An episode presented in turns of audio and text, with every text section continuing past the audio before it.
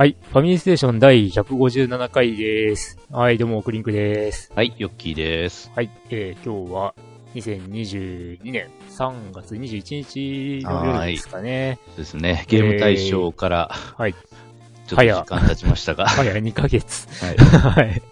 皆さん、いかがお過ごしでしたでしょうか？はい。はい。えーこの番組は、えー大分県在住のおっさん、えー二人が、えー皆様からのお便りをもとに、ゲームの話などを中心に、あーだこうだと食べるだけの番組になっております。はい。はーい。どうですか？ここ最近は。最近は、まあ、それなりに忙しいです。あーまあと、ちょっと、ちょっと、今日ですね、昨日、ろくに寝てないせいかわかんないんですけどね、ちょっと頭が痛いんですよ。ああ、じゃあ今日は巻きで、巻きで行きましょうか。はい。という感じで、うん まあ、あの、僕もね、あの、なんだ、あの、仕事柄、えー新生活に向けての人たちの相手など、わもうい、いろいろありまして、うんうんまあ、その中でも僕はあんまり対応してない方ではあるんだ。はい。まあ、あの、4連勤の最終日だったっていうのもあってね、はいえー割とお疲れモードではございますが、うんはい。今日も最後までよろしくお願いします。はい、よろしくお願いします。はい。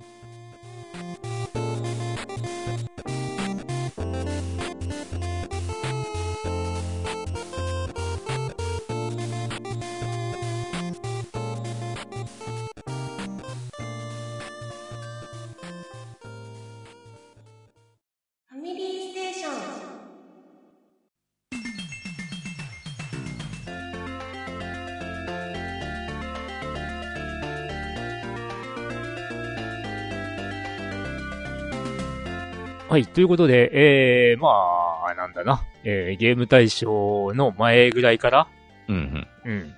あの、今日の3月21日まで何してましたかのコーナー。あー、でですが、えー、どうしましょうかね。今日は、ん？ゆき先生からあー自お分から話いただきましょうか。えーっえと、まあ、相変わらず、ゲームの方は FGO しかほとんどやってませんね、残念ながら。あの、ちょこちょこいろいろやってたりはするんですけど、あのえーっと、スイッチの、あのーアーカイブでマザーとか、はいはいはい。うん、ちょこちょこやってはいました。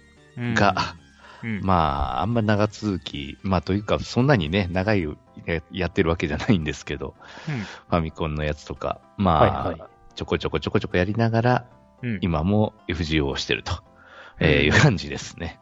うん、はい。FGO、僕は FGO 疲れという感じになっちゃってるなー ってそういうですか。感じでね。うん。うん。まあ、暇つぶし程度ならポロッとね、やるので、はい。うん。でもなんか最近こうね、ああいったソシャゲがさ、うん。なんだろうな、イベントイベントで。期間限定とかが多いもんだからさ、なんかあれなんだよな、せっつかれてるイメージ強いんだよね。もう、それはしょうがないね、ソシャゲの性質から言うとうね。ん。そうやって、あの、他に遊ばせないというか。まあまあそうなんだろうけどね。なんかこう、のんびりできないもんかね、と思ったりはするけどね。まあ、うんと言っても、また第2部の7章はいつ出てくるかわからんし、今年の。うん。そうね。本当に今年ようやっと、うん。まだ完結の序章が、ああ、みたいな感じよね。ああ。まあでも、これ以上のストーリーはないって言ってるしね、元より。ああ。第2部の後？の。まあ、むしろ僕は、それこそ、ね、イベントとかの、なんていうの？本編とはちょっと違う、脇道の方が楽しいゲームだと思ってるんだよな。まあそうね。うん。もうそっちがメインよね、ほとんどうね。ん。はい。まあ、そっちの方を、うん、やってほしいかな。いろいろ。ちょっとね、今ほんと忙しいんで、ゲームがそんなにできておりません。はい。うん。そう。うんもう僕はさ、こう、あの、あれだよ。その、あ、じゃあ僕の話になっていいのかい？はいはいはい。他、他なんかないのかい？他は、もう、そうね、フォルツァホライゾン5を一通り当たりましたってだけだよね。おーゲーム以外とかも、どうですか？ゲーム以外とかも何か語れるようなことは？語れるようなことは、あんまり、それがないんですよね、仕事。そう。あ、あ、でも、あ、あるじゃん。お、大当たりの話題は。ああ。まあね、びっくりやね。うん、まあ、宝くじ買ってプラスになるっちゅうのはね、あんまりないんで。はいいや、あの、まあ、ね、買った枚数も多いのは多いんだろうけど、ああ、まあ100枚、それはまあ100 100枚枚。。うん、100枚。まあ、まあ僕なんかはさ、こう、うんなん、なんだ、もう少数買って当たりはラッキーみたいな感じで、ね、ジャンボとつくものはだいたい10枚。であ、ーまあ連番とかで買ったりとかする程度なんだけどさうん。で、でもさ、ね、それ、例えばさ、こう、うまあそれを100枚買ったとしてさ、うんあの、金額にはなかなかなれないと思うんだな、ならんよ。普通はならない。いや、すごいよ。3000円が当たるかどうかっていうところよね、確率的に。ん。うんえ、でもその3、あ、3000円じゃないな。でも300円の当たりはなんか 10, 10枚、あ、そっかそっか。あれか。だから、あそうだよね。それ10は、枚それはあれか。それがあの約束されたものそうそうそう、当然あります。うん。でもそれプラスがプラね、ス3000円が1本と5万円が1本ね。そう、その5万円がでかいよねっていうね。うんすげえな5持ってんね。当た当たるもんですね、みたいな。まあ、あのネ、ネット購入ですけどう。ね。うんん。いや、ネット購入でもね、そういうのが、まあ、5万円でも割と高額だから、うん当たるもんだねって。うん。うん。はい。あーまあ、ね、ゆき先生は、おない、う運がついてるというついてなんか、ね、ところで。はい。じゃあ、まあ、僕、クリンクのうんうん近況なんですけども、はい。まあ、年末とかはね、まあ、某 P さんが届いたとかで、うんうんうん。やんや言ってたわけなんですけど、うんまあそのインストール作業とかが全部済んだりとかして、まあはい落ち着いたっていうのは、はいまあなんかゲーム対象の最初にもちらっと話したような気もするんだけど。気もする。うん。うん。まあそれはそれとして、はい。ええまあ実際にね、こう、なんだ、そういうインストールとかしてしまったらさ、うん。何から遊べばいいあーだろうってそういうことねいうね、ところでさ、もう、なんか、迷うというかね、うん。まあ、あの、僕なんかは、なんというか、なんだ、とにかく集めようっていうものではなく、はいはいはい。あの、興味がある、いずれやろう、やりたいっていうゲームを買ってるもんだからさ、うん。どれもやりたいんだけど、そういうのがこう集まりすぎるとさ、かえってできないんだよね。なるほど。どれからやろうって思って、で、結局選べないみたいなうんうん。感じになって、まあ、うん、手当たり次第やれよって話なんだろうけどね。うん、ということをやっていたら年末にさ、あの、こう、なんだ、ちょっと検索したらみんな楽しそうにやってんなって思ったあの、スチームで買いまして、スチーム会。スチームでね、まあ、ウィザードリー外伝5つの試練というね。なるほど。うん。まあ実際にはもう十数年前にリリースされていたゲームではあるんだけど、あ、そうなん。うん。まあそれの Windows 10版、ほうん。まあリリースされた頃に、うん。なんだろうな、なんか Windows の、まあ、バージョンがもっと前のしか対応してなかったんだけど、う。はい。意外とすぐになんか Windows 10がリリースされたんだかなんだかで、ほで、なんだっけ、あと iOS う。iOS の？の対応が、なんうんか最新版対応しなかったら消しちゃうよみたいな感じで、はあ。あの、なんだ、言われてたらしくて、はいはい早急になんか対応しなきゃいけないとかっていう話だったらしいんだけど、うん。あまあそういう話になって、あれか、Windows 10とか最新の iOS に対応するみたいなのを出すって話になったのかなはい。っていうことらしいんだけど、はいまあ、ぶっちゃけ存在知らなくて、うんその頃のうん。で、あ、ウィザードリー外伝の新作出るんだって思ったら、うんまあ調べてみたらそういう話で。うん。うんあ別に新作ってわけじゃなかったんだねでなかったて まあ最終作ではあったんだけど。なるほど。うん。それの、まあ、スチーム、まあ、Windows 版というか、そう Steam 版。そうそう。うん。を買いまして、で、まあ5つの試練っていうタイトルから、うん。まあ、誤解を、いまあ、されてたんだけど、うん。あの、ウィザードリーの聖殿と言われる初期うん。うん。1から5あーが遊べると思った人が結構いたらしくて、あまあ実は違うんだよっていう話で、あのまあ、ね、ウィザードリー外伝というシリーズの、あのなんだ、えー作ったメーカーのうん。公式シナリオが5つ入ってますよっていう。いうのと、えー、まあ、あとは、ユーザーに、えー、シナリオメーカーを以前ああ、そういうこと。配布して、で、自由にシナリオを作ってもらったのをアップロードしたのを遊べるよっていうね、そういう仕組みもあったりとか、まあ今のバージョンがどうだろうちょっと自分はメあの、シナリオメーカー全然触れていないので、うん。まあ、なんかリリースを後でするよみたいに言われてたんだけど、はいはい。まあそれがリリースされたかどうかもちょっと知らないんだけど、うん。まあ、だからさ、そういうし、まあシステムなもんだから、その元々のそのシナリオが小粒なものが5つなのかなって思って、うん。で、まあ、何の気なしにこう、公式の一作、一作目とか、一本目うんうんの旅人の財産っていうのを始めたらさ、うんまあ、割とがっつりな ゲームでね、もう、もうすでに60時間ぐらいやってんじゃないかな。うわ。うーん。まあ、ウィザードリーのシステム、もう本当に古臭いシステムなんだけどね。うん。本当にもうファミコン版ウィザードリーの1とか2とか3とかをやったことがある人であれば、うん。うん、もうあれ、あ、あんな感じって言ったら伝わるぐらいの。もうシステムはもうあの頃に完成しきってるっていう。そうなんやね。うんそしたらもうやっぱレベルもやっぱほぼうん13とか14とか、そこら辺のい話や、そうではなくて、あのね、外伝シリーズって僕はあんまりやったことなくて、うん。えっ、と、ゲームボーイで外伝3っていうのを、高校1年の終わりぐらいとかに、うん。あの、入院を、あの、盲腸の手術のため入院したことが1週間ほどあって、うん。その時に買って、入院中にクリアしたんだけど、うん。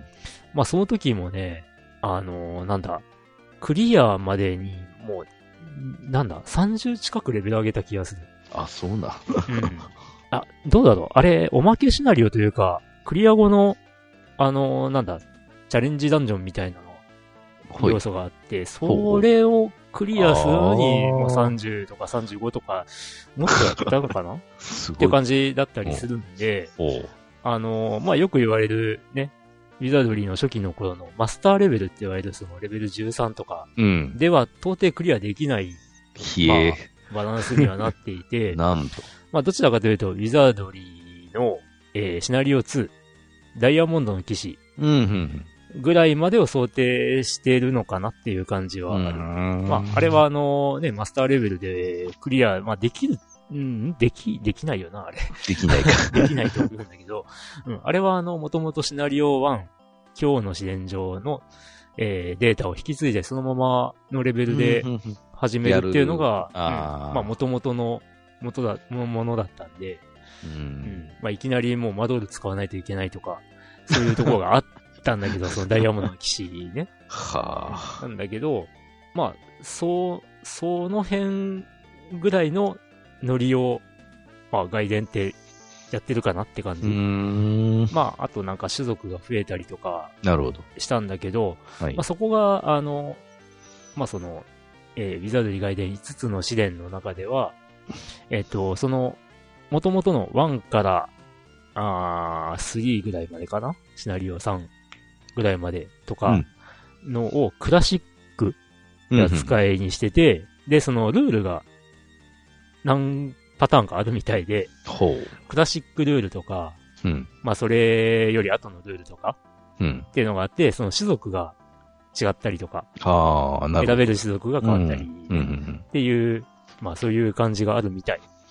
まあまだ、ね、そのクラシックの、えー、で作られた旅人の財産しかしてないからわかんないけど、うんうん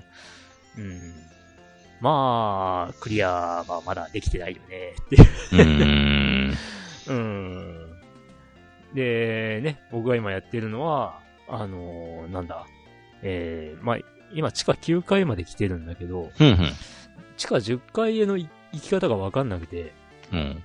で、まあ、大体こう、重要なアイテムとかが、あのーアイテム、シナ、シナリオ？なんだ？な、なんだろうな。ここに、ここにメッセージがありますよ、みたいなところに行くと、まあ、うんうん。探しますか？って言って、探したらアイテムが見つかりました、みたいな感じが普通なんだけど、うん。あのーもうマッピングしながら、フロア踏破してるんだけど、うん。それらしいものがなくて、はうん、なんじゃだなって思いながら、うん。戦ってたら、うん。まあ全体攻撃をしてくる敵あ。が。その時点で多くて、ほうほうほうほで、魔法使いのヒットポイントが低いんで、う。うん。もうなんか一ターンで、あのー、3体とか4体が全体攻撃してくると、もう死ぬんだ。うん、だからね、これは困ってね。で、まあ割とロストもすんだよね。うん。だからもう僕の作った魔法使いがもう今のところ3人ぐらいロストしちゃってて。うんで、なんだ？もうとりあえず死ににくい魔法使いを作ろう。でもどうすればいいんだろうって思った時に、うんまあまずは戦士で、えー、レベル20ぐらいまで上げて、うんで、ヒットポイントが200とか超えた段階で魔法使いにしようっていう。のなるほど。ヒットポイントは引き継がれるんで。レベルは1に戻るけど。うん。で、まあ今、魔法使いもレベル15ぐらいになったかなほで、全魔法も覚えて、で、ヒットポイントは200超えっていうう。ね、うん。そういう状態になって、で、まあこれから、ちょっと9回、10回に降りるにはどうすればいいんだろうっていうのを考えようっていうところなんだけど、うん。まあ、そういうことをやってるもんだからさ、うんまあその魔法使い死ぬたんびにまた新しい魔法使いせ 育てたりとかしてって、遠回りしてるんだよね。はあ。それでもう、軽く60時間とかいっちゃってるっていう。踏破す、踏破するだけではわかんないってことなのね。踏破するだけでわかんない。うん。一応ね、なんかあの、ここから、あ、まあ、なんだろうね、地下9階にダークゾーンがああ。半。分ぐらいはいはい。埋めてて、で、なんかね、な、なんだろう、闇の霧がここから吹き出ているようだ、みたいなメッセージが出るところがあって、まあそこになんか持って行ったりとかすんのかなと思ってるんだけど、もう、過去の、その地下1階から地下8階までをうん。歩き回っても、それらしいアイテムは見つからず、うん。うん、っていうところなんだよね。なるほど。まあ、とりあえず、その敵が強いんで、あのーまあ、地下9階に来ると急に敵が強くなった感じもあって、ああ。、で、まあ、敵が落とす武具もだいぶ強いので、うんうん。ちょっとそこで、まあ、成長させようかなっていうのもあり、うん。まあ、そんな感じで、ウィザードリー外伝5つの試練の旅人の財産。うん。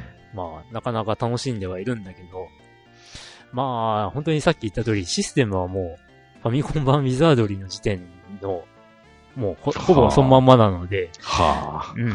まあ、あのノリが楽しめない人もいるかもなぁとはうん。言いますね、あれのゲームは。うん、なんせレベルアップするために、こう敵が強い、ほどほど強い敵が出る、あの、えー、回で、その場でぐるぐる回って敵が出るのを待つとかね。そういうことを延々と繰り返しているので、うん。多分、旗から見たら何が楽しいのこれっていう感じになるんだろうけど。こっちは真剣です。うんそうよね。本当に、いつね、どこで死ぬかわからんもんね。うん。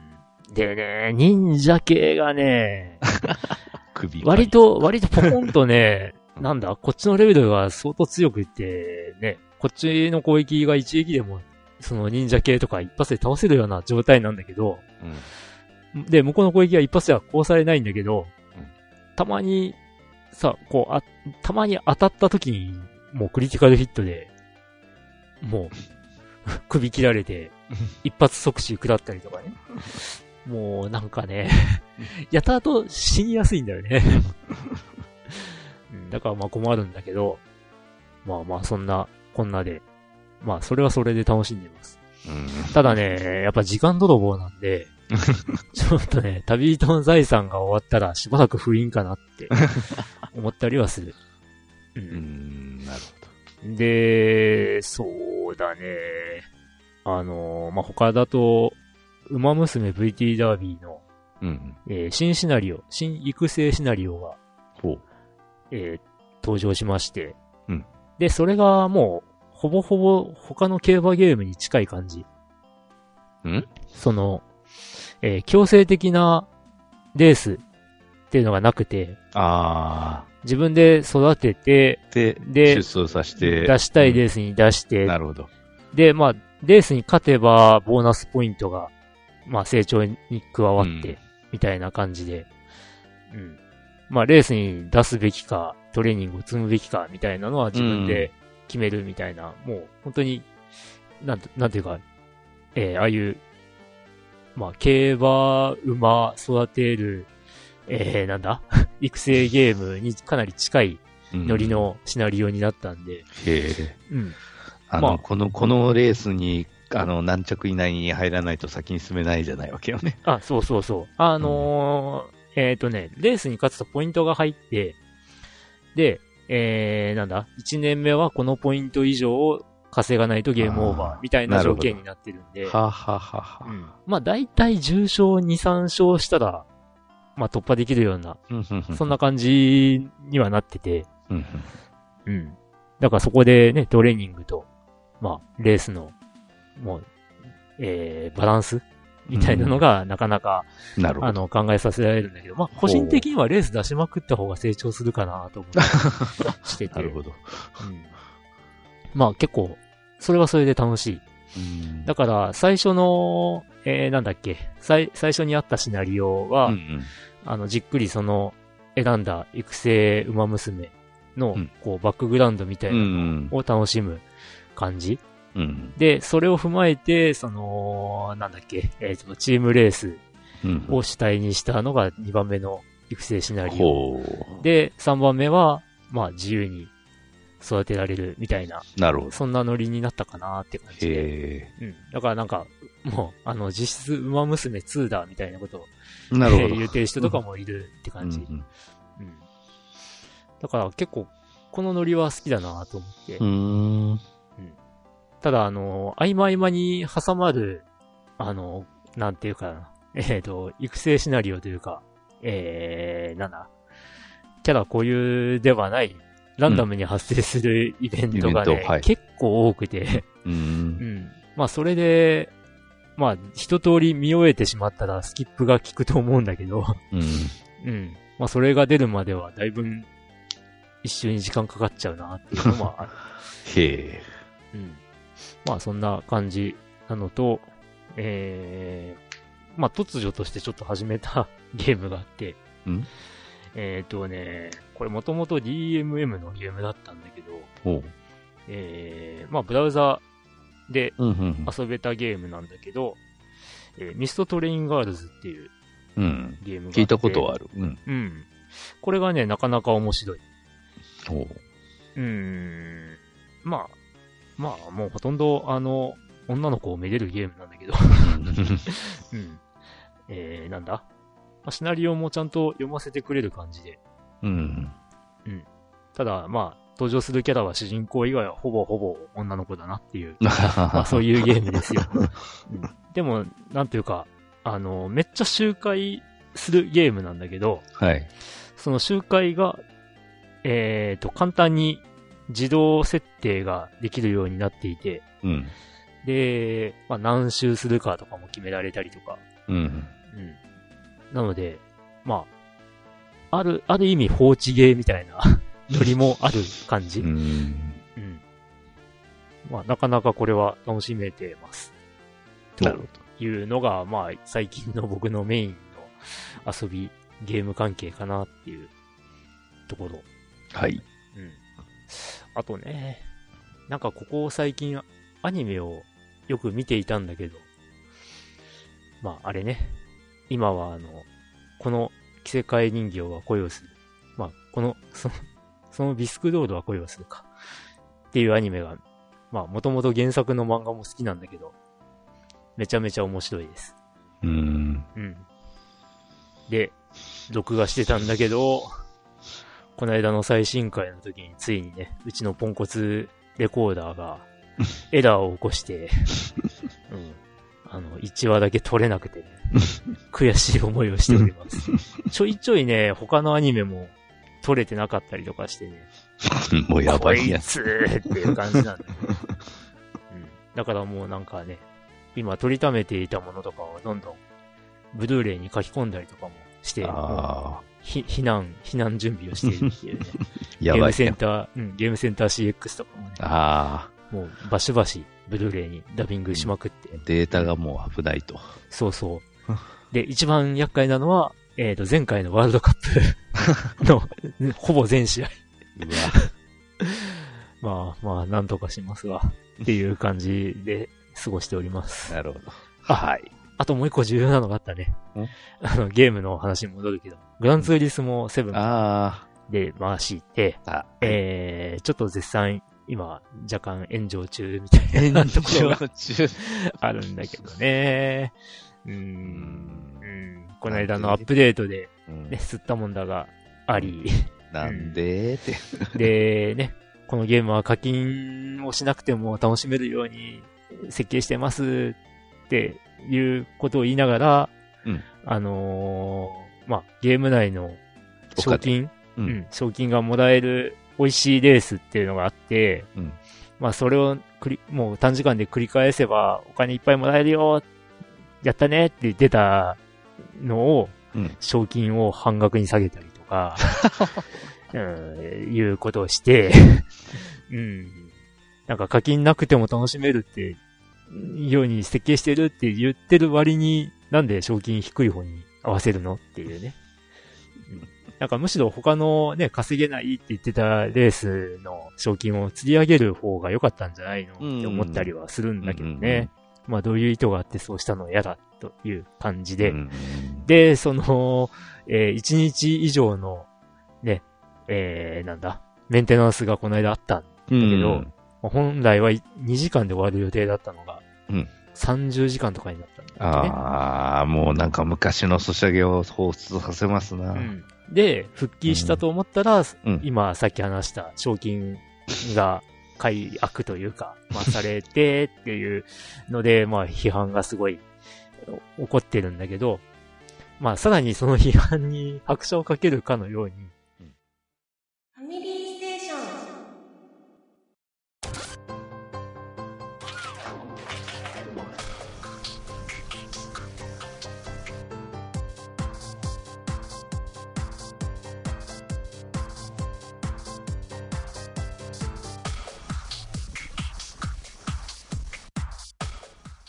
とりあえず、えっ、と、今撮り始めました。うん。えー、でですね、まあ、これちょっとどこに挟むかわかんない。もしかしたらエンディングの後におまけとして、えー、入れる、入れてるかもしれないんですが、はい。あのーまあ、ゲーム大賞の投票の中にですね、うん。えー、まあ、メッセージとして、あのー以前のファミステのオープニングテーマ曲をもう一度、えー聞きたいというリクエストがあったので、えー、確か、あれは、あのーなんかもう配信が終わってるとかっていうことを以前ドラグーンさんが言ってたとう思うのん。で、まあ、公開していいものかどうかというのはちょっと、まあ、あの、わかんないんですけど、まあでも、あれか、公開終わっても使い続けてたし、いいのかな？というところで、まああの、ちょっとね、えー、まあもしかしたらもう今こう話してるバックで流れてるかもしれないんですけど、ううんん、流そうかと思いますので、うんえー、まあさすがに完全にあの再利用できる形では、あの流すわけには多分いかないので、えー、あの多分もう今こうやって話してるバックでか流してると思います。うん はい。はいえーまあ、あの、この曲です。あの、懐かしいかなと。まあ、一応聴こうと思えばね、過去に遡ってもらえれば、うん。聴けるのは聴けるんですけど、うん。まあ、こんな曲を使っておりましたという。はーい。はい。まあ、今使っている、現在のオープニングは、あのね、リスナーさんが提供してくださった、うんあの曲であります。はい。はい。過去はこういったオープニングでした。曲でした。はい。うんということで、えー以上となります。う んお疲れ様でした。お疲れ様でした。はーい。ファミリーステーション思う。っていうね。まあまあ、そんな、グランツーリスモ7です。えー、多分大幅にカットしております。愚痴ばっかり。はい。はい。という、えーことをやっておりました。まあ多分ね、えっ、と、この4連勤が明けた僕は、えー明日、明後日連休なので、えーこの連休中、引きこもって、えーレースばっかりやると思います。はい。はい。この間の休みの時にメンテ入ったからね、あ 全然できなかったんだよね。ーうんはい。っていう、うんはい。はい。ゲームライフでした。ゲームライフじゃねえ。はい。という、えー僕の口はどうでもよくてですね。はい。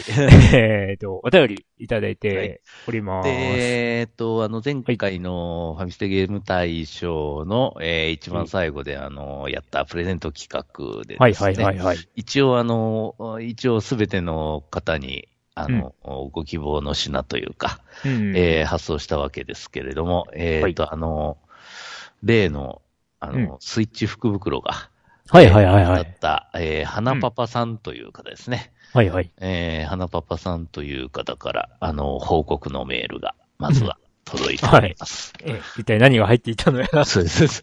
えっ、と、大雪にも負けず予定通りスイッチ届きましたと。お大雪の日か。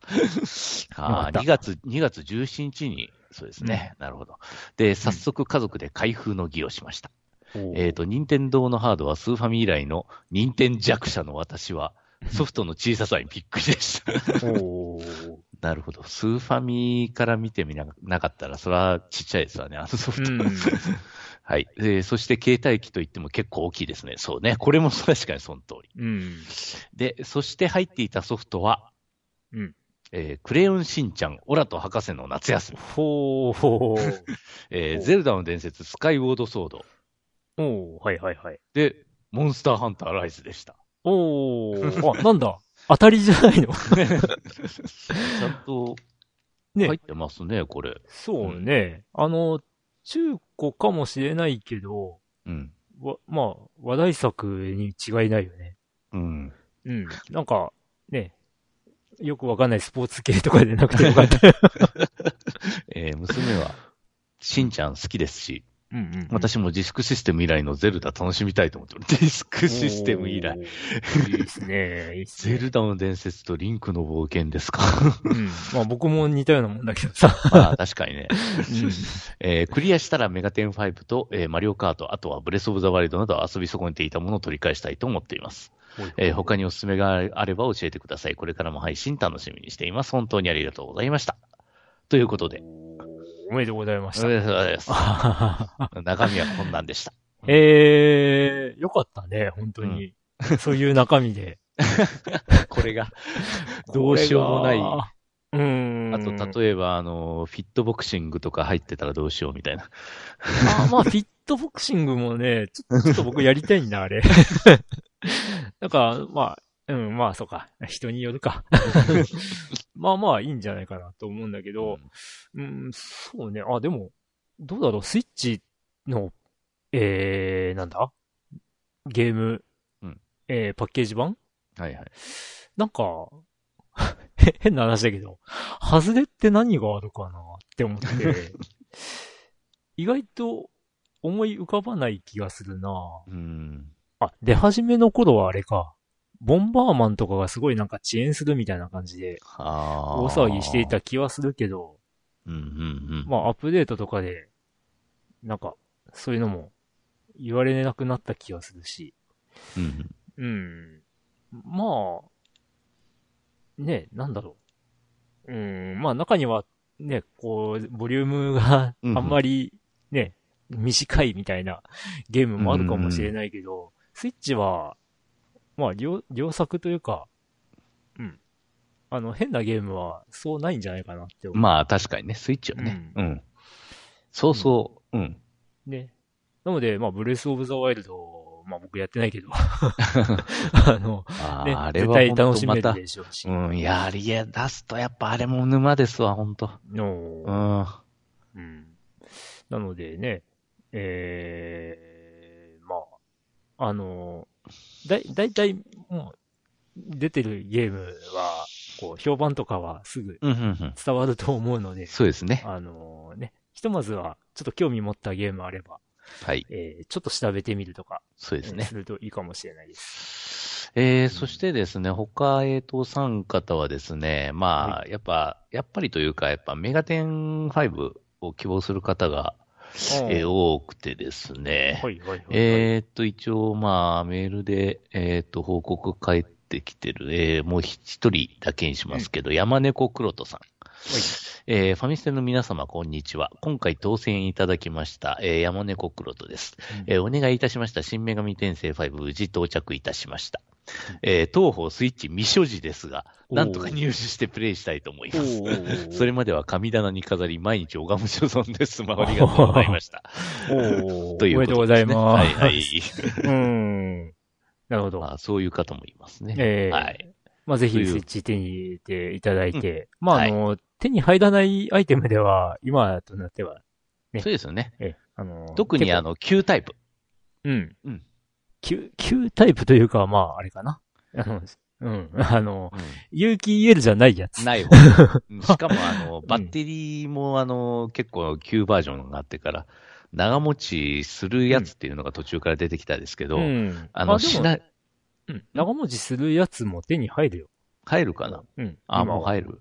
うん。もうそういうのも全然言わなければどこにでも売ってるな、みたいな感じだった。うんむしろ、まあ、あの、中古で買っちゃおうって思った時には気をつけてほしいところですね。その、あ旧ババージョンを買った時には、あ、うん。ちょっとがっかりするかもしれないので。知れないですね。はい。うんまあ僕は今、ね、メインで使ってるのは旧バージョンですけど。うん、まあ自分もそうですがね。うんがっつり旧バージョンです。うんはい。じあ、ゃあ、他の、えーっと、普通のお便りじゃないですけど、はい。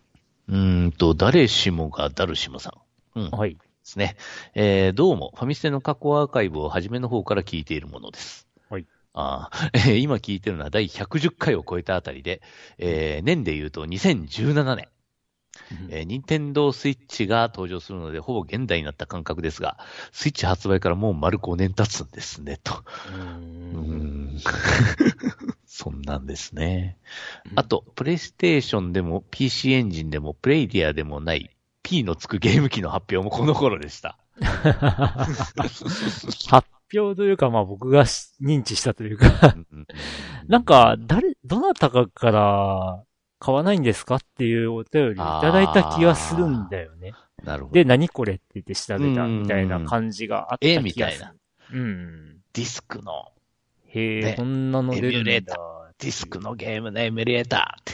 うん。うんただ、最初見たときに、うん。その、インストールするっていうのを知らなくて、ああ、そうよね。うん現物がないとっていうう。ん、結構興味なかったはずなんですよ、僕も。うんそれが、あ、インストールできるんだ。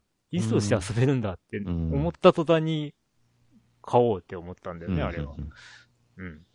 えーそして、えーこの頃からクリンクさんのぼやきが出てくるようになりました。えー最近ようやく届いたようで本当に良かったですね。はい。えーところでこの少し前にミニファミコンが出ており、それを追うような形でいろんなミニ系のゲーム機が登場し始めます。うんえー期待されてたものは大方で尽くしたように、えー思っていましたが、そういえば同時期のレトロハードで大ヒットしたあれがまだ出ていません。そう、ゲームボーイです。うん。ミニゲームボーイ。現代の技術ならコンパクトかつ大画面も実現できそうだし、結構ありだと思うんですけど、どうでしょう。うんあと、個人的には PC 系が高値の花だったので、PC98 ミニとか MSX ミニとかあれば触れてみたい。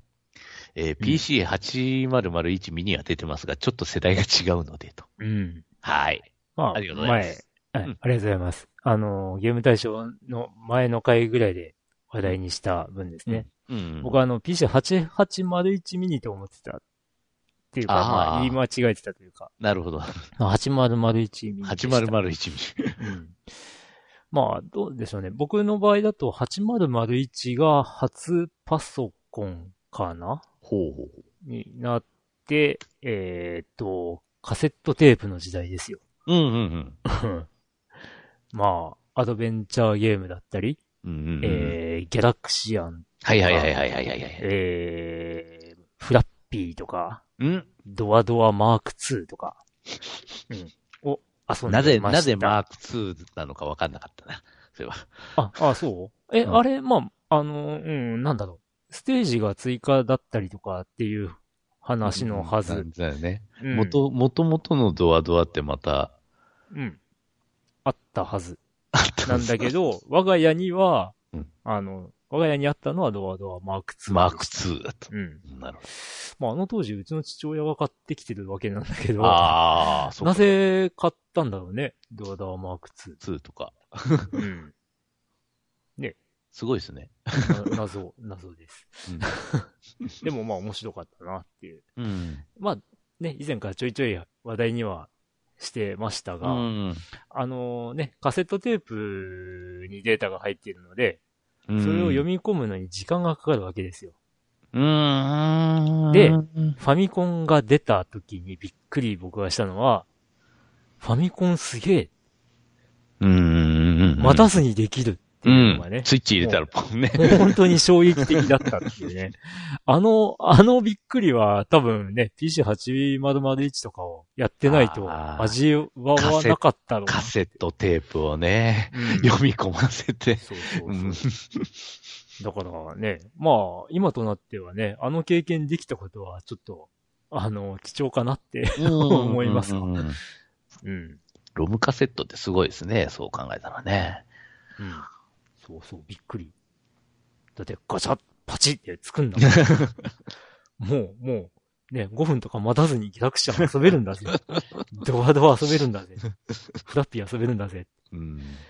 いや、びっくりだわ。うん。まあそうね。あとは、どうかな。うーん。まあ、なんだろうな。あの携帯ゲーム機のミニといえば、ちょっぴり個人的にはがっかりだったんだけど、うん。ゲームギアのちっこいのが出たんですけど、うんうん、ゲームギア、はい。うん。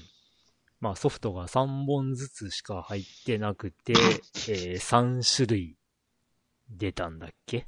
え、3本ずつ ?3 本だったか4本だったか。どっちだっけね？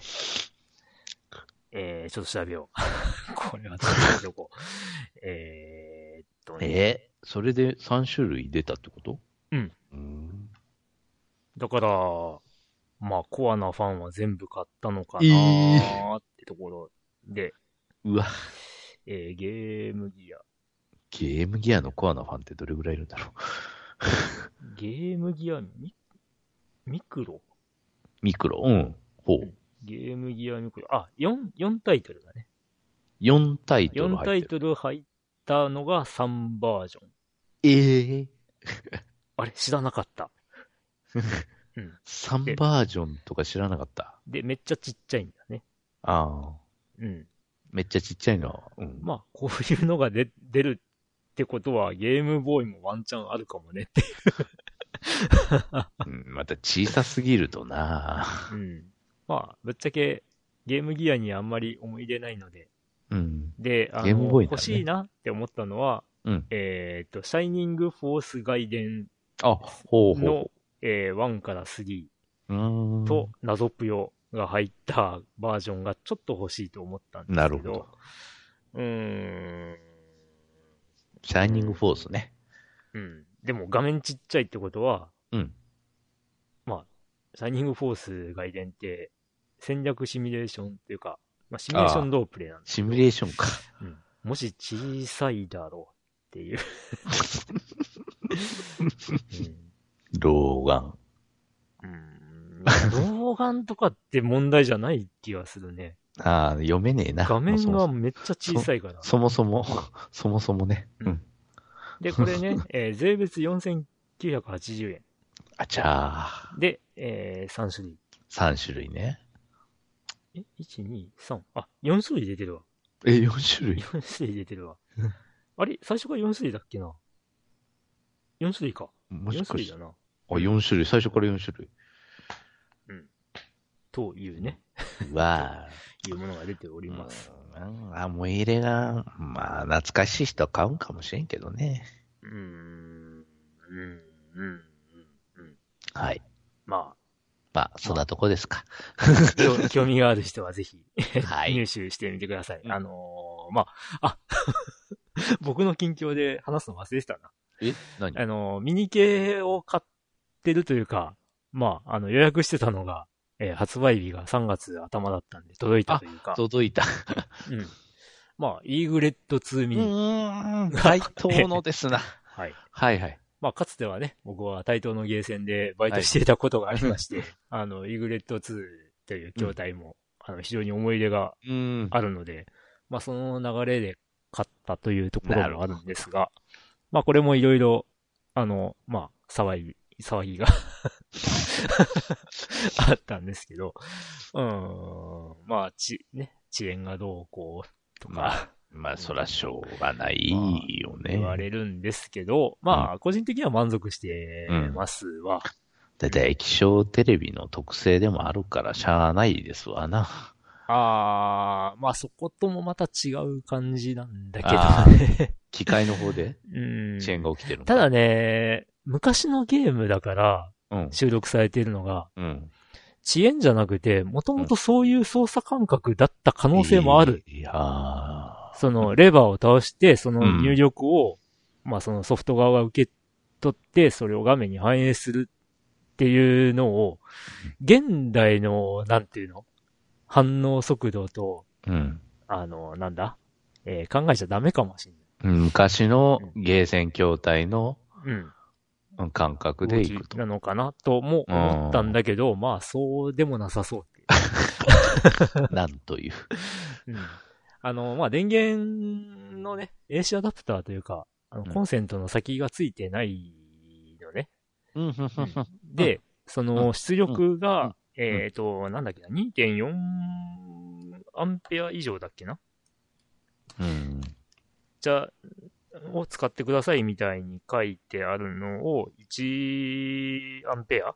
うん。とか1.5アンペアとかで使ってると遅延が起きてるんじゃないかとか、うんまあ、いろいろそういうことを言われてる、うーんみたいなんですけど、まあ、遅延に関しては僕はようわからんので、元のゲームをがっつりわかるほどやってなかったりするので、なるほど。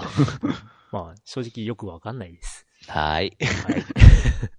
まあ、そういうミニも出てます。ということですね。はいうん。はい。誰しもがダルシムさんありがとうございまはいした。。ありがとうございました。えー次が、B さん。B さん。はい。B さんのお便りを行きましょうか。もう、もう読むか。自分が読むか。は はい。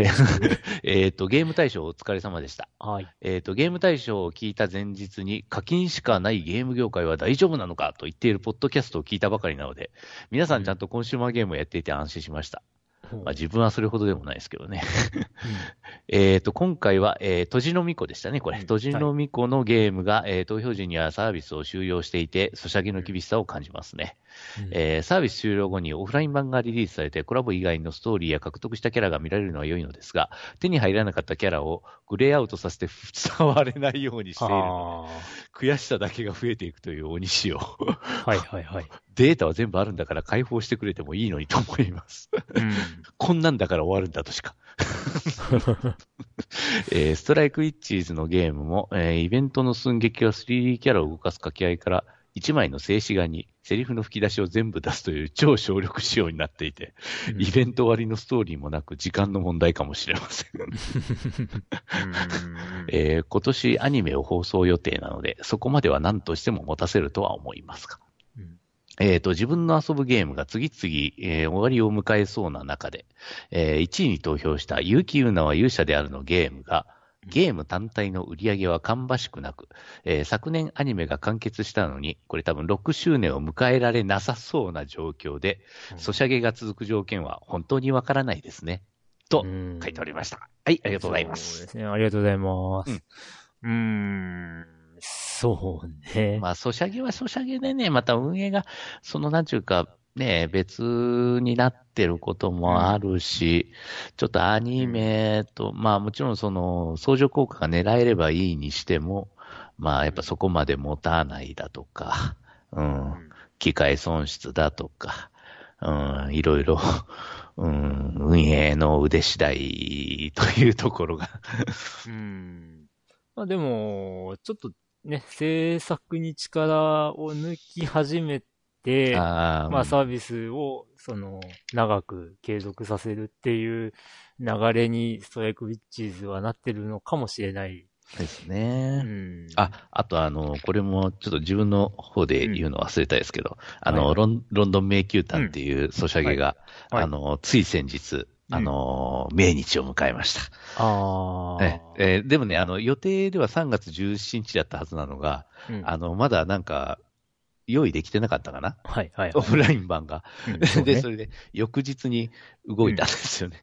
うんで、よあ、そうなんだ。翌日なったん。そうそう、翌日になったんですよ。翌日になったらオフライン版がダウンロードされて、まあ、オンの方には、あの、接続もできなく、できなくなって、でう、んあの、優勝石を、あの、なんちゅうか、払い戻しの手続きを開始したと。まあ、そうう。んで、あの、オフリン、オフライン版見てみたんですけど、うん。あの、結局その、あの、課金アイテムで、その、例えば、あの、探したいものを見つけるとか、うん。えーそういう要素は一応あるに、あるにはある、似たようなシステムがあるにはあるんですけど、はい。あの、結局1ステージで使える数が限られるというか、うん、もうそのお金が絡まないだけに、あの、う1ステージで使えるアイテム数が、えーっと、限定されているのと、あとはその、キャラごとに一応なんちゅうか、あの、ステージごとに対応したキャラがおって、そのキャラのスキルを使うと、えーやりやすくなるというやつ、ね、そのキャ,、スキキャラスキルがあるんですけれども、うん。それも結局デフォルトの状態のしかなくてですね、あの実は、あの、なんちゅうか課金アイテムなのなんなので、その能力が伸ばせよなんですけれども、うんえそういうのも全くなし。というデフォルトの状態で全部、えーやらないといけないみたいあな。ーだからなんかステージをクリアしたらなんかご褒美でもあんのかって言ったら別にないんですよね、これがまた。うん なんかさ、こう、そういう、なんていうの？あの、例えばね、課金で買ってた石とかをさ、うん。例えばだけど、まあ、なんかここからここまでをクリアしたら、ちょこっともらえて、うん。で、それで、それを貯めれば、うんそうそう、あの、そうそう解放できるとか、やれればいいのにね。うんその、そこまで、ううんん。多まあ分めんどくさくてやらなかったんだろう。まあ、B さんのね、とこ、話でまた、年のみこの、うんあれですね、その、手に入らなかったキャラがグレーアウトさせられてて、あの、まあ、開けなかったりとか、うん。あの、使えなかったりとかっていううん。のもさ、こう、なんか、オフラインモードで、ね、なんかこう、解放できる仕組みさえできれうば、んね喜ばれると思うの本に当にね、っていうう。ん。本当、うんあ、一応あの、ロンドン迷宮譚の方は、あの、なんちゅうか、うんあの、自分の家をあの、デコレーションする要素がありまして、うんそれはもう全部の要素が解放されております。ああ、ええはいはいはい。からゲーム内通貨というかクレジットうんを貯めればそれが手に入ったりとか、っていうこと？あ、いやいや、もうあの、つ全自由に使えるん全だ。全開放。あ、そうなんだ。うん。うん。だからこれはもうせっかくデータがあるんだから、まあそうした方がええかなって。ただ、あのー自分以外誰も見る人はいませんが、みたいな、うん。そういうことですね。だから、なんだろうな。まあ、FGO とかはさ、うん。そのシナリオがもう、ね。最終局面にうん近づいてるわけで、うんじゃあ全部終わって、で、まあ、いよいよ、まあ、あと2年とか3年後とか、うんまあ、その、お最終シナリオが終わった後に、まあ、何年経つかわかんないけど、うんじゃあ、サービス終了しますってなった時にどうなるかだよね。そうですね。どうなるかですね。あの、な、うんなん、何百体とういうキャラクターで解放できてなかったキャラは、まあ、結局もう、その後、全然使えないとするのか、まあ何かしらの方法で、オフラインでも解放できるようにしてくれるのか。うん。まあ、まあ手に入らなくなるにしても、こう、なんていうか、キャラの説明文ぐらいは、あるじゃん。あうんの、ステータスで、こう、このキャラはどういうキャラで、みたいな説明文ぐらいは、全部読め、読めるようにしては欲しいよね。とはう思うけど、ーん。扱えないにしてなるほど。も。まあ、うん、難まあ、いいんじゃないでしょうか。うん。まあ、まだ全然、ね、終わる気配のない FCO だけど、まあ、最終局面とは言いつつ、いつ終わるんだって。いつ終わるんだろうね、本当まあ、まあ、もうちょっとやっぱ稼げるうちは稼ぎたいっていうのはあるんでしょうけどね。うんまあ、ただ、本当にあの、なんちゅうか、運営が独立しちゃったからね。ディライトワークスからね。うんうん。うん。あれ専用のチームって言ったら、終わったら解散するわけみたいああ、どうなるんだろうね。な。わかんない。ううんはい。なんか、何気に僕がこう、ね、遊んでるというか、継続しているソシャゲうん。がね、意外と長生きなんで、ああ。どれもこれもうん。まあ、さっき言ってたミスミストレは、あれなんだけどね、あの、まだ始まって、ようやくこの間1周年をああ、迎え一周年ね。たみたいな。あまあ、あれだけど、馬娘もそうだけど、あ、ああそうよね。馬娘も予約一周年ですね、そういえば。うん。グラブルーなんて8周年とか言ってるし、ああ、そうですね。うんあと、ファイアーエンブレムヒーローズがうん5周年だったかな。で、スクストも7周年。あで、なんだ？あ、ドリフトスピリッツも8周年。あああ、なんだかんだ言って続いてるゲームはやっぱそれなりに課金してくれる人がいるっちことなんですかね。うん。どうなんだろう。まあまあまあ、まあそうだよね。継続できてるってことだもんうな。ん。うん。で、大体、ソシャゲってもう継続するからには、新キャラはね、次々投入していかないといけないわけで、うん。うん、それだけのお金というか、ね、うんあれが必要。そうね。いや、まあ大変なんだろうけどね。うん、ちょっとさ、ソシャゲはもう気軽に儲かるような、そういうゲームでもなくなってしまったんでね。うん。当たれば確かにでかいかもしれないけど、でも当たったら当たってで、それをこう、なんていうか、続けなきゃいけないっていうジレンマが。あるんだろうな。そうですねう。ん。作り終えて、はい、終わりとは言い。言えなくなってるもんね。うん。ああ、難しいね。はい。いや、B さん、はいありがとうごあざいましたりがとうござい。ます。えー、じゃあ、えっと、これ最後になりますか、はいはい。えっと、ケンプ初音さんですね。はい、来ましたね。はい。はいはい。もう3月ですが、明けましておめでとうございます。はいおめケンプ初音でございます。はい。えー昨年中は大変お世話になりまして、柏木初音ちゃんとケンプファーの類似点を真剣に考察していただき、えーこの令和のようにそんなポッドキャストはここだけでございます。そうなんだろうか。ありがとうございます。えーさて、おととしのことですが、大分県に行く機会があり、えー最近のお魚が美味しい宿に泊まったことがありました。おーえー受付カウンターの奥の棚を何気に見ると、セガサターンがチンと居座っており、なぜ？と思ったのですが、ゲーム機貸し出しとかがあって、それを頼むとあのサターンがやってくるのかと思うと、ほっこりした気持ちになったのでした。えーそんなこともあって、クリンクさんのお話にも感化されて、この正月にポリメガさんをポチってしまいました。え えーはいサターン版カウズシードがやりたいんじゃ、ついでにダイナマイトデカーズ同国そして、ーなどを手に入れ、本体が来るのを待ってます。おーはい。年内に来るかな来年再来年 ?PS5 とどっちが先に手に入るかな？ではでは、ということで。はい。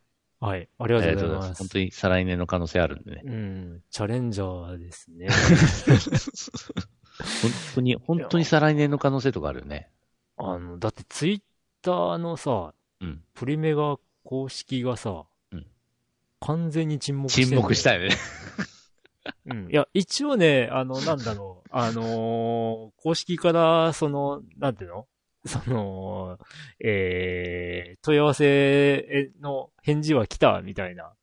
あの、まあ、メールでね、ほ返事は来たっていう話はちらほら上がってるので、うん。あのー逃亡はしてないのは、まあ、間違いないんだけど、うんうんうんうん。なんだけど、連絡は取れなくはない。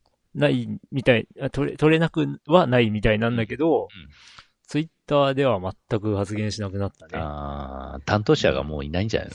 大丈夫なのかな？とちょっと不安になりつつねあの、なんかこうなんか光線銃の話も全然聞かなくなっあたしね。いつなんだろうな。なんか、公式ページで発売日は確か去年の10月とかってなってたんじゃないかなっていう。まあ全然続行ないよねっていう。もう、うん。もう、なんかツイッター担当の中の人が逃げたとか、そういう、あ、そうかもしれない。あの、あのね、前話した、ナイスっていう言葉を最後に。ど どっか行ったかもしれない。マジで、お金不足で、どっか行ったかもしれない。うん。あ、でも、ケンプ初音さん、ね、うん。まあ、まあ、その、ポチったのはポチって、まあまあ、勇勇者だと思うんですけど、サタン。えっと、カオスシードうん。で、ダイナマイトデカ同国を、まあ、手に入れて待ってるってことを書いてるので、うん手に入れたんですね。カオスシードは持ってるんですけど、ダイナマイトデカ持ってないなうん。いいな あ、でも、まあ、ダイナマイトデカはあれが、プレステ3の PS アーカイブスでああ、そっち持っか。てたな。そういえばそっち。か。うん。うーん、しかし、同同国もね、うん。買ってるんだけど、うん。ちらっとやってみて難しいね、これね。ああ、うん。しかし、うん。もう、なんちゅうか、サターンが、ねえ、絶望的な状況で、本体ね、うん、ん？が、うん。うん。いや、本体もね、あ、まあまあまあ、どうだろうね。大分でも結構手に入れようと思えば、あどっか転が手っとるに入りますせ。うん。あの、某、某、某、ボーボー。某、まあ、あの、スイッチ買ったお店。はいはい。ボースイッチかと思います。うん。で、あれよ。あの、箱説付きで、なんか12,800円とか、そんな感じであったと思うよ。あの、白い箱に入ったやつね。そうそうそうそう。はいはい。まあ確か正月に見たよね、一緒うんに。そうだそうだ。うん。だから、なくはない。うーん。うん。でも、まあ、ぶっちゃけ、サターン実機の方が快適かな。かも。サターンに関してはね。うん。うん。なんか、なんかそこら辺中途半端？もしかして。うん。まあ、あの、ポリメガに関してちょっと話をさせていただきますと、はい。はい。僕が一番不満に思うのは、うんそのメインとしている、はいその CD 系の、うんうん。そのゲーム機の周辺機器がほぼほぼ使えないんだよね。いや周辺機器というのは、えっ、と、スティックコントローラーとか、ああ、はいはいはい。えーまあねね、プレステのダンスダンスエボリューションコントローラーとか、あねあ、あの、ビートマニアコントローラーとか、はいはいはい。えー、まあ、無理ね。そ無理っすね。無理っすね。えっ、とね、無理っていうかね、差し口がないんだよ。うん、まずそうやろ。うん。いや、で、その、純正コントローラーとか挿すとこないしさ。うん、ないんだよね。うん。ところがよ、その、エレメントモジュールって言って、ああ、はいはい。えー別売りの、あの、スーファミがインストールできるようになりますよっていうモジュールとか、、メガドライブのカートリッジがインストールできありましたありましたますよとか、まあ PC エンジンのヒューカードがインストールできるようになりますよっていうモジュールには、まあ実機のコントローラーがさせる穴がついてるんだよ。うんはだから、それは実機のコントローラーあを挿して遊べる。なのに、うん CD 系のゲームをインストールして遊べるレトロハードがついに登場っていうメインでありながら、うん。そのメインとしてるコンテンツのコントローラーが使えないのはこれいかにっていう。よくわからんね。で、結局、ポリメガコントローラーがメインなわけね。うんまあそうね。うん。うん。いや、で、その、もともと僕、サターンのさ、なんていうの ?USB 仕様のパッドっていらんと思っていたんだけど、うんうん。さすがにね、サターンのゲーム遊ぼうと思ったら、ああ、なるほど。あのねほいほいこれ買わないと不便でしょうがなくて、うんうんうんえっ、と、まあ、独ポリメガの、うん、ポリメガのコントローラーって、うんえっ、と、スティックが2本ついてて、うん左に十字キー。で、右に、まあ、A, B, X, Y っていう4つのボタンがあるんだけど、4つ。うん、サターン、あ、まあ、あと、えー L、L1、R1、ああ、まあ、それは。で、L2、R2 っていうのがあるんだけど、えっ、とね、サターンのコントローラーって、うんえー右にあるボタンは6個なんだよね。ですね。A, B, C と X, Y, Z。じゃあ、どうなるかっていうと、と、ポリメガのこのコントローラーで言うと、うんえっ、と、サターンの A、B、C が、うん。えー、あ、これ、伝えにくいね。ポリメガの右側のボタン4つあるのが、うんうんえーっとね、まあ、十、十字に配置されてて、うん。左が X、うん。上が Y、うん。で、下が A、うん。右が B っていう配置なんだけど、なるほど。X, Y と A, B まではあるわけね。うん。で、えっ、と、サターンのコントローラーの、うんえーっと、6個並んでる、右下の側。段、ああ、下の段。下の段、A、B、C、うんで、左から A、B、C ってはい。並んでるんだあ、なけど、ってますね。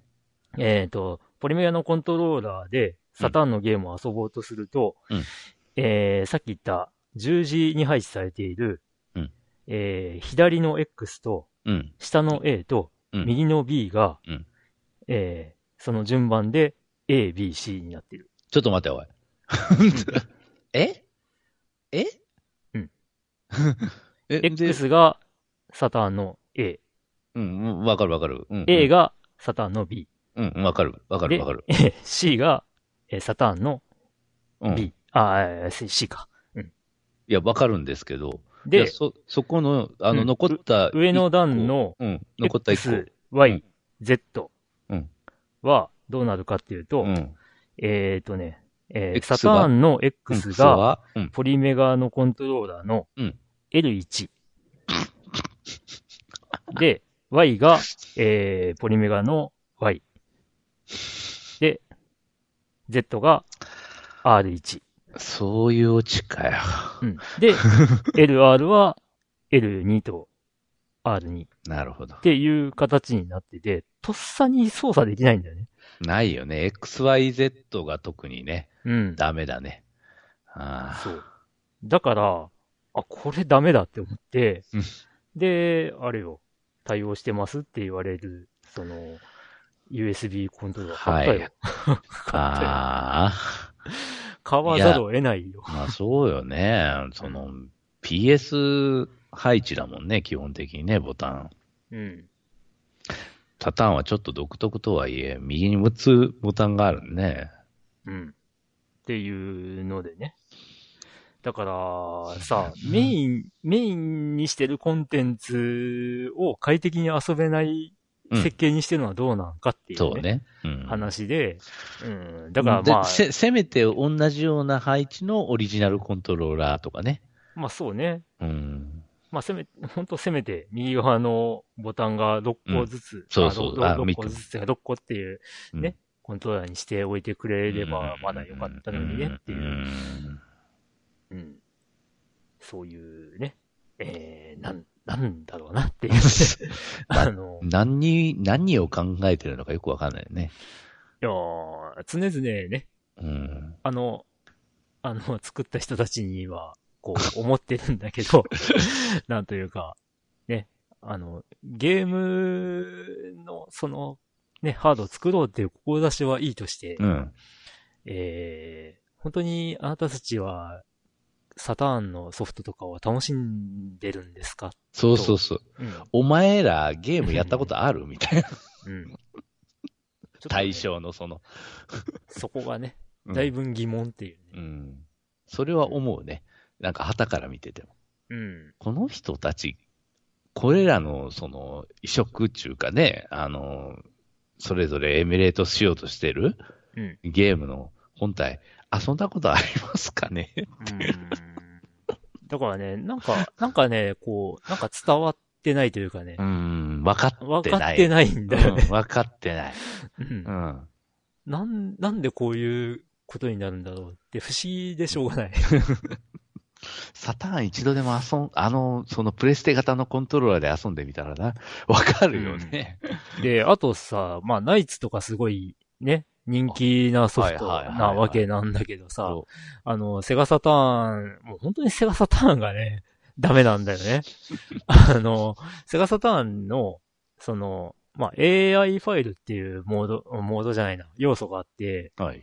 それって確か、あれなんだよね。本体のメモリだけじゃ足りなくて、はいはいはいはいはい、あのパワーメモリうんうんうんうん。保存されるんだよね、ゲーム進行がはいね。はいはいその AI ファイルっていうのが。んんんまあ、それどういうものかっていうと、ナイトピアって、ナイトピアンっていう、その、えー、ナイツの夢の世界の住人とかがいるわけなんだけど、うんまあ、卵に触れたりすると、そいつらが、こう、卵から帰って活動を始めたりとか、まあね、その辺、そ、そこかしこで歌を歌うようになったりとか、まあそういう要素で、まあその辺全ステージのデータを、こう、なんだ保存するとなるとやっぱり莫大なセーブデータがになっちゃうので、っていうことで多分、パワーメモリは必要なんだけど、はい。まあそもそもポリメガはパワーメモリ対応してない。ないね。う うんん。まあそういうことですよ。うんね。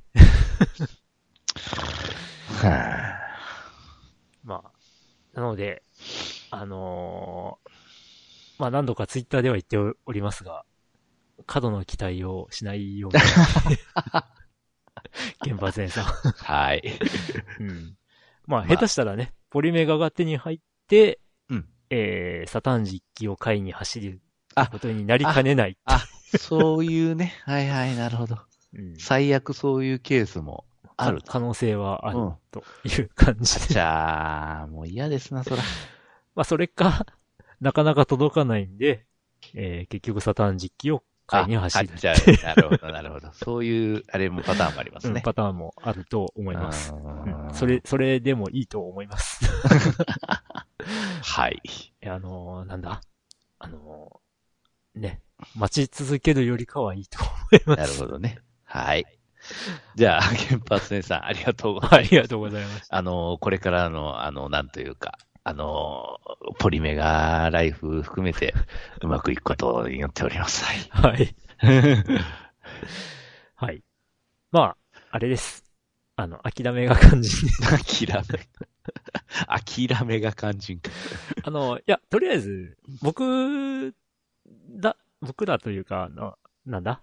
あの、プレイオーダー組の不安としては、あーうんあの、本当に出るんかいなっていう疑。問が強かったので、まあ一応は、形は、ものが、うんものは、うん。ちゃんとあるんだっていうことが分かっている、うん上で待つのは、またちょっと違うかもしれない。うん、まあそうね。いや、本当に存在さえするのかってね、あの、最初は 本当に思ってたからね。で、なんだかんだ理由をつけて、なかなか送られてこないっていうので、本当にこの人たち送る気あんのかよっていうね。そういう。まあだから一応技術的には、まあね、それなりに目処は立ってたんだろうけど、うん、まあそれを、あの、なんというか、えー生産できるかということとはまた別なので、まあ、あと、あれです。あの、思ったより、うんなんというか、あの、ちゃんと遊べないゲームが多いあというのも、一応ね。知っておいていただいた方が、エミュレーターには絶対つきもんですがね。まあ、噂というか、まあ、まことしやかに語られていたのが、うん。まあ、ベータテスターさんたちのは、の一部で言われていたのが、うん公式が、その、動作確認したっていうのは、えーゲームを起動して、まあ、だいたい5分ぐらい触った程度うんうんという話が、まあ、上がっていた。うん。うん。で、まあ、それを実感する出来事っていうのもあって、うん。えー、まあ、サターンで有名なロープレイがあうるんですけど、んうん。えー、有名なロープレイ、サターンの有名なロープレイというとあれですよ。エアーズアドベンチャーですよ。のエアーズアドベンチャーの、えっ、とね、順調に行けば1時間ぐらい。遊んだら到達するところで進行不能のバグがあります。あちゃポリメガー。だと。あちゃー。うん。先に進めません。積んだ。うん。まあそこ、あまあこれは確かサターンの実機バイオスを、まあぶっこ抜いて、うん。ポリメガにぶち込むこともできるんだけど。えー、それをやってもこのバグはダメらしい。というど、話。どういうプログラムで動かしてるんですか？まあ、まあ、ポリメガのね、サターンエミューは、まあ、独自のエミューを開発したと言っている話でもあるんで、まあ、なんだろうね。ただ、実機バイオスを入れても動かないっていうのは何か別のところおかしいよに何かあるんだろうなとは思うんだけど、うん、まあまあ、そういうね、あの、そういう、こう、なんていうか、えー、えー、不具合うん。が、まあ、クリアするまで、あの、起きない、えー保証がほとんどないという。ですわね。うん、だから、そうそうまあ、その、いち早く手に入った人たちが、クリアまで遊べたよっていう報告があるゲームは、えー安心して遊べるかもしれないっていうう、んそんな状況です。このはい、ポリメガ というゲーム機は。はーい。はい。っていう感じで。うん。えーまあ、あと、あれですね。あの、僕は、どのゲームを遊べばいいかっていうのを募集したいです。皆さんご意見ありましたら、あの僕ははい持ってるだろうな、このゲームって思ううん。もので、これ、これをやったらどうでしょうっていうのがありましたら、ぜひ、お便りください。そうですえね。紹介、紹介文とともに 送っていただいたら、まあ、私としては、湯闇通り探検隊をやっていただきたいんですが、ああ、おーあれも時間食いゲームですので、残念ながら。はい。まあ、はい。せっかく、せっかくお借りしているので、やります。はい。ということで、えっ、と、本編以上です。はい。はい。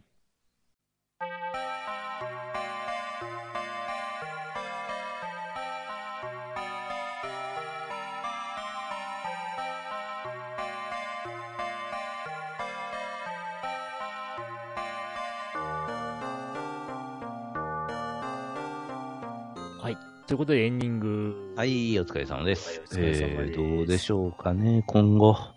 いろいろと。